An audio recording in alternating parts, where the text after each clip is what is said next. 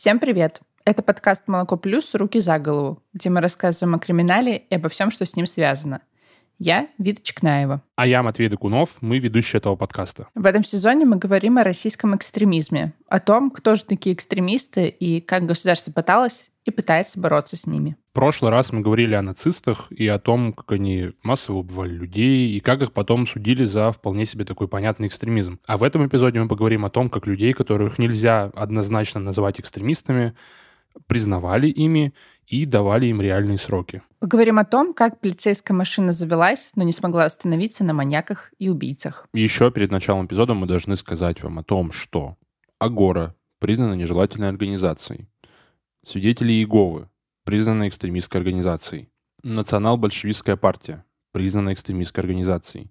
Боевое объединение русских националистов признано экстремистской организацией. Хизбут Тахрир признана террористической организацией. Исследовательско-аналитический центр «Сова» признан иноагентом, а правозащитный центр «Мемориал» тоже признан иноагентом.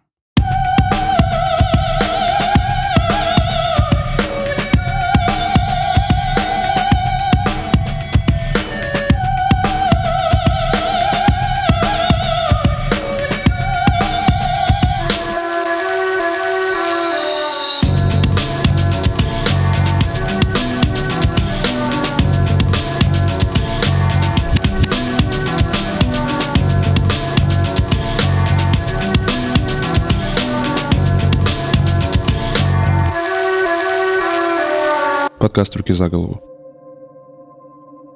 Январь 2006 20-летний Александр Копцев дожидается, пока его мать-кладовщица придет в обед с работы и покормит его. Поев, он одевается, выходит на улицу и едет в центр. На Большой Бронной в Москве проезжающие машины месят грязный снег. Промозгло. На бритую голову падают редкие мокрые снежинки, но Копцев этого не замечает. Он думает о другом – он уволился с работы, со своими знакомыми скинами перестал общаться. Недавно от рака у него умерла сестра. И Копцев вообще ничем не занимается, сидит дома, играет в постол. Но, по словам родных и знакомых задержанного, он тихий домашний мальчик, который недавно пережил тяжелую психическую травму. Вечером Копцев тягает гантели, сидит на всяких правых форумах, читает книги, в которых обычно пишут, что Россию продали жиды. И самые интересные моменты он обязательно выписывает себе в тетрадочку и рисует на полях свастики. Копцев подходит к дверям синагоги. В кармане у него отцовский охотничий нож, и на нем есть гравировка. Удачной рыбалки. Но Копцев пришел в синагогу не на рыбалку. Копцев достает из кармана нож и заходит внутрь. Там он бьет ножом охранника и с криками «Хайль Гитлер» и «Убью» бросается на прихожан. Он начинает без разбора махать ножом и бить им людей.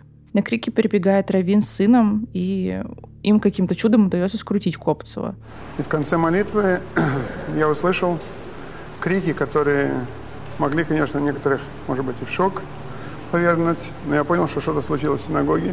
Побежал на там, где этот, эти звуки были, и увидел уже раненых по дороге. Увидел охранника синагоги, который тоже был раненый и кричал, что я бегу за оружием, он вооружен. Потом кто-то из прихожан режет Копсому шею ножом. После этого молодой человек лежит в луже крови и тяжело дышит.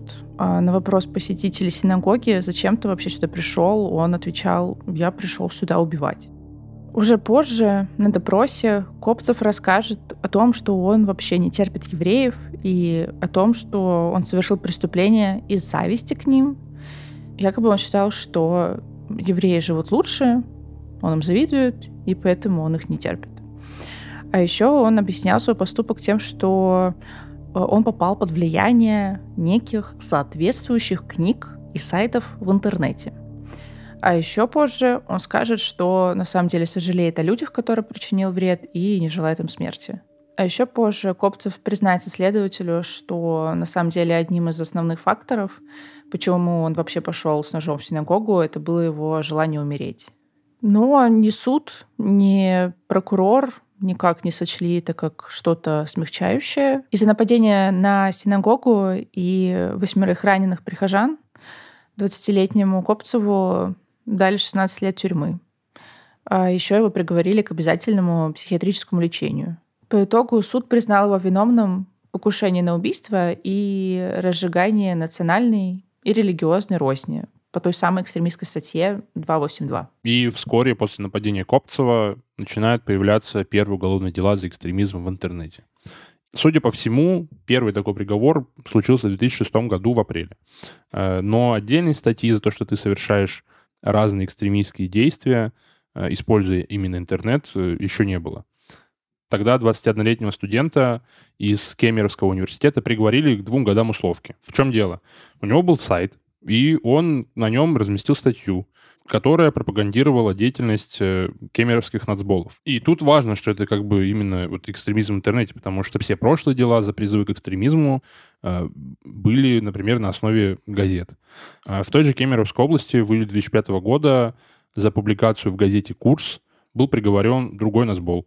Эксперты, конечно же, пришли к выводу, что публикация содержит разные призывы, э, направленные на всякое разбуждение розни, и прочее, прочее. И в итоге этому парню дали 6 месяцев лишения свободы в колонии поселения. Что, опять же, очень очень мягкий срок, потому что вы можете представить, что сейчас за экстремизм, если тебе дают срок, тебе дают прям типа 6 месяцев очень мягкой колонии поселения, в которой, ну, чуть попроще, чем э, на, даже на обычном режиме. Также этого нацбола на два года лишили права заниматься журналистской деятельностью. Но в то же время существовала еще одна проблема, изданиям выписывали предупреждения за якобы экстремизм. Например, за какие-то цитаты или критику властей. И, в общем, мы прекрасно понимаем, как это сейчас происходит. Но да, это происходило еще и в нулевых. Например, в 2010-м новая газета получила предупреждение от Роскомнадзора за статью, в которой были цитаты с программы националистической организации «Русский образ». Тогда РКН решил, что вот эти цитаты, они возбуждают социальную, расовую и национальную розни. И да, ведомство решило, что раз ты цитируешь кого-то, значит, ты, скорее всего, реально так думаешь, распространяешь эту идеологию и так далее. Да, и, кстати, организацию «Русский образ» создали те же самые неонации, которые создали Борн. Об этом мы говорили в прошлом выпуске. Власти как раз вот в этот период и начали применять всякие экстремистские статьи для того, чтобы бороться с тем, кто им не очень нравится. Ну, или ладно, даже не то, что не нравится, а те, кто им мешают, потому что собирают людей, э, выкрикивают лозунги, делают разные действия, которые власть могут эту пошатнуть. Первыми, ну или одними из первых точно стали нацболы. А, мы о них говорили подробнее в первом выпуске. Сейчас надо поговорить, что они, наверное, они радикальные, это точно. Экстремисты ли они? Тут сложно, потому что, ну да, национал-большевистская партия, национал, как бы это довольно близко к всякой там э, национальной розни, но от их действий, как я тоже уже говорил в первом эпизоде, не пострадал ни один человек. И вот по делу нацболов можно провести разделительную линию, где Россия делится на до и после.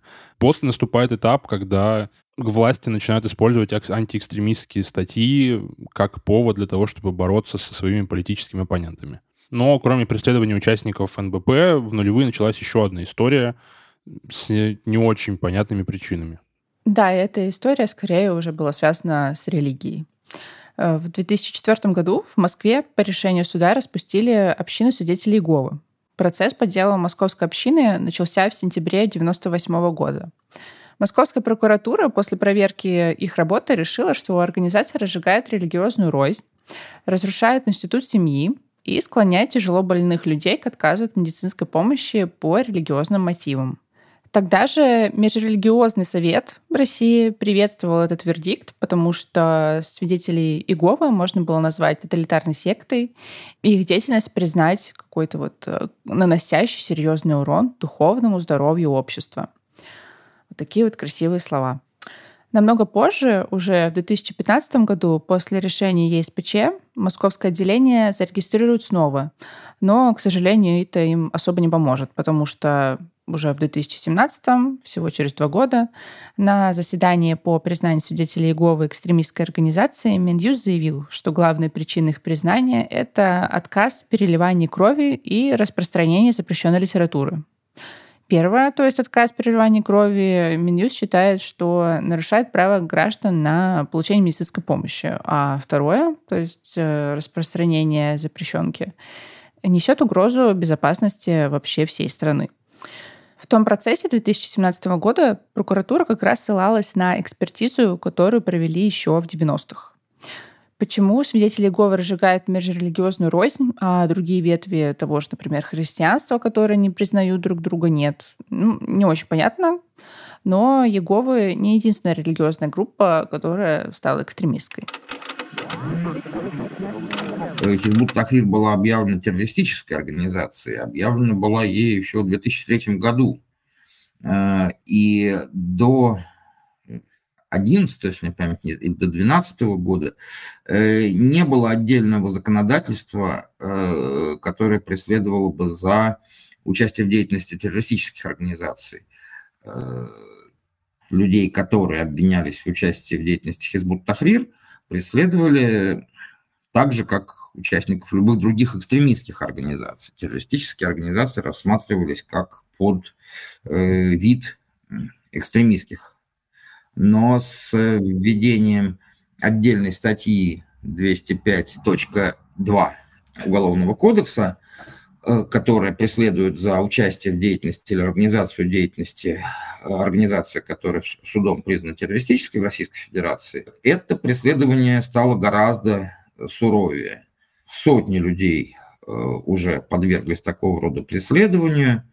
Э, и я думаю, что около пары сотен тоже у нас вот есть, хотя не столь полная статистика. Да, но вот 334 человека на нашем сайте написано в счетчике, но в отличие от свидетелей Иеговы, большая часть которых подвергается преследованию все-таки не связанным с лишением свободы, э, люди, которых сейчас, если вот в нулевые годы может быть, в половине случаев э, им назначалось наказание, связанное с лишением свободы, и это были небольшие сроки, поскольку, собственно, вот законодательство было другое, то сейчас это только лишение свободы, и 8 лет это прям какой-то ниже низшего, минимальный самый срок при, при наличии смягчающих обстоятельств и так далее. А максимальные сроки там по одному приговору до 24 лет составляют, то, а по совокупности приговоров максимальный срок, если память не, изменяет, 28 лет есть назначенный одному человеку. То есть это гораздо более тяжкая ситуация. Почему их преследуют? Э, понятно, что после 11 э, э, сентября 2001 года исламский терроризм и шире исламский экстремизм рассматривались как угроза во всем мире. И одним решением вот, 2003 года Верховного суда было запрещено, если мне память не изменяет, порядка двух десятков разного рода мусульманских организаций, реально существующих и, возможно, даже придуманных, э, ну, реконструированных из каких-то там течений и идеологических позиций, объявленных организациями, я имею в виду. Но Хизбут Тахрир – это реально существующая организация.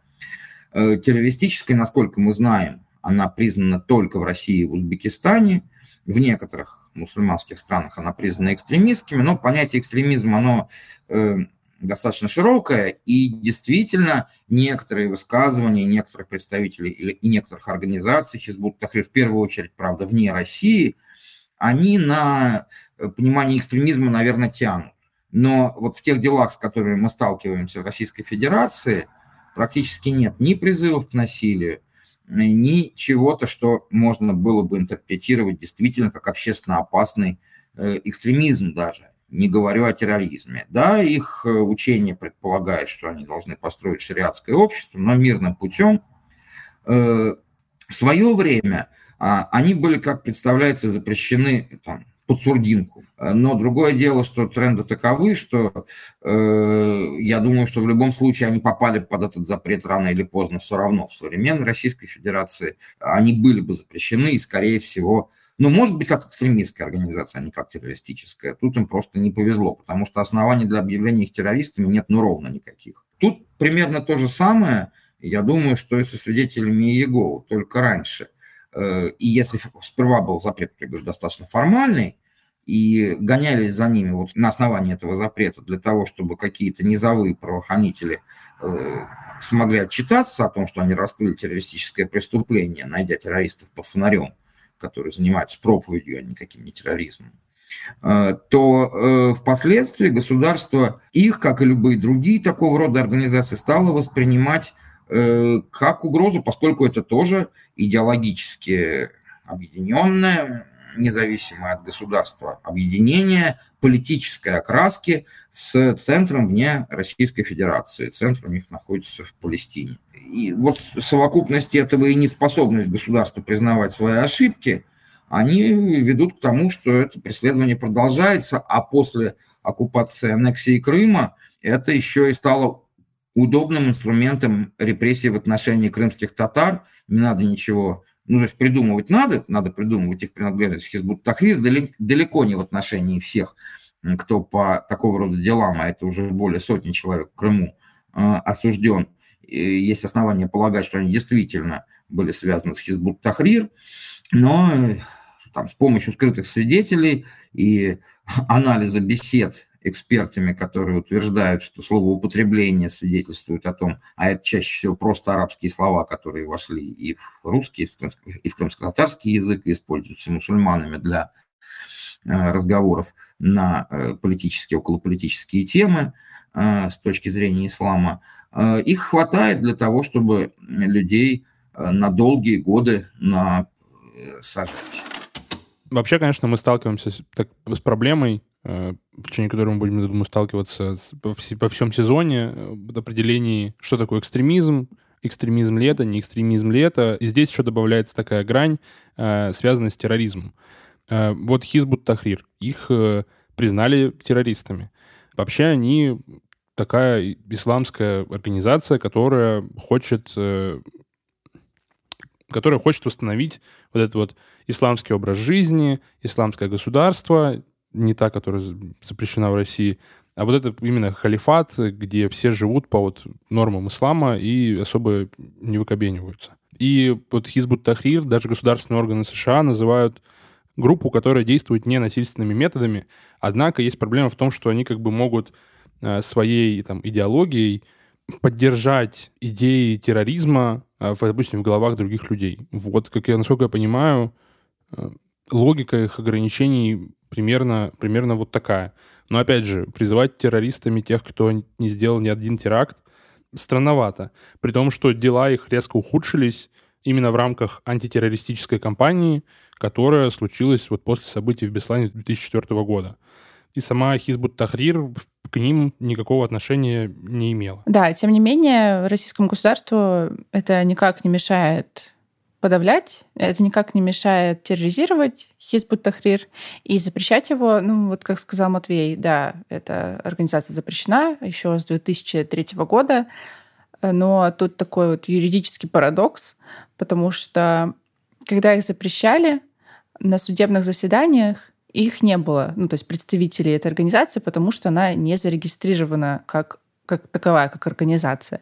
И их просто не звали на заседание. При этом запретить их смогли. И судить людей как участников Хизбут Тахрир тоже получается удивительным образом. В общем, с одной стороны, для защиты это не работает, а с другой стороны, для обвинения это прекрасно работает. И если говорить о статистике, то с 2008 по 2013 годы э, были осуждены 255 человек – 175 из них посадили. К 2023 году это число выросло до 300. Но экстремизм, конечно, бывает не только национальный, не только религиозный. Экстремизмом государство еще и может считать, например, сепаратизм или призывы к этому сепаратизму. И статья такая появилась в 2013 году. Очень вовремя. Еще, конечно, э, из современных реалий есть проблема территорий, которые которые, ну, с которыми мы э, новыми воссоединенными территориями, как, как, как такая формулировка, э, как некоторые люди могут считать их, допустим, оккупированными, потому что если ты говоришь публично в России о Донбассе, то может возникнуть вопрос, а где же пролегает граница? Там по административным границам, по линии фронта, и вот какие-нибудь неаккуратные слова в этом контексте, в этом разговоре могут, например, расценить как сепаратизм. А за это уже можно и статью получить при большом желании. А если, например, журналист, то становится вопрос, как писать о каком-нибудь населенном пункте, э, ну, допустим, освобожден или захвачен. Очень много вопросов, а ответы приходится искать, где выбирать где-то между своей нравственной позицией и официальной государственной э, идеологией. Да, но это не единственная проблема. Еще одна, в которой еще больше вопросов, чем ответов, это то, что в 282 статье об экстремизме есть формулировка возбуждение ненависти или вражды, а также на унижение достоинства человека либо группы лиц. И дальше перечисляются признаки пол, раса, национальность, язык, там, происхождение, религия и другие социальные группы. И это очень размытая формулировка с перечислением всех этих признаков. И непонятно, что же это такое социальная группа. И когда в 2002 в Уголовном кодексе появилось это понятие, начали возникать очень странные уголовные дела, когда, например, за критику милиции возбуждали дела по факту публикации в газетах. Вот, например, газета «Вечерняя Тюмень». Дело завели за два иронических текста перепечатанной газеты из блога одного из местных анархистов. Или другая газета, тоже региональная, «Вечерняя Рязань». Выборка была из вечеров.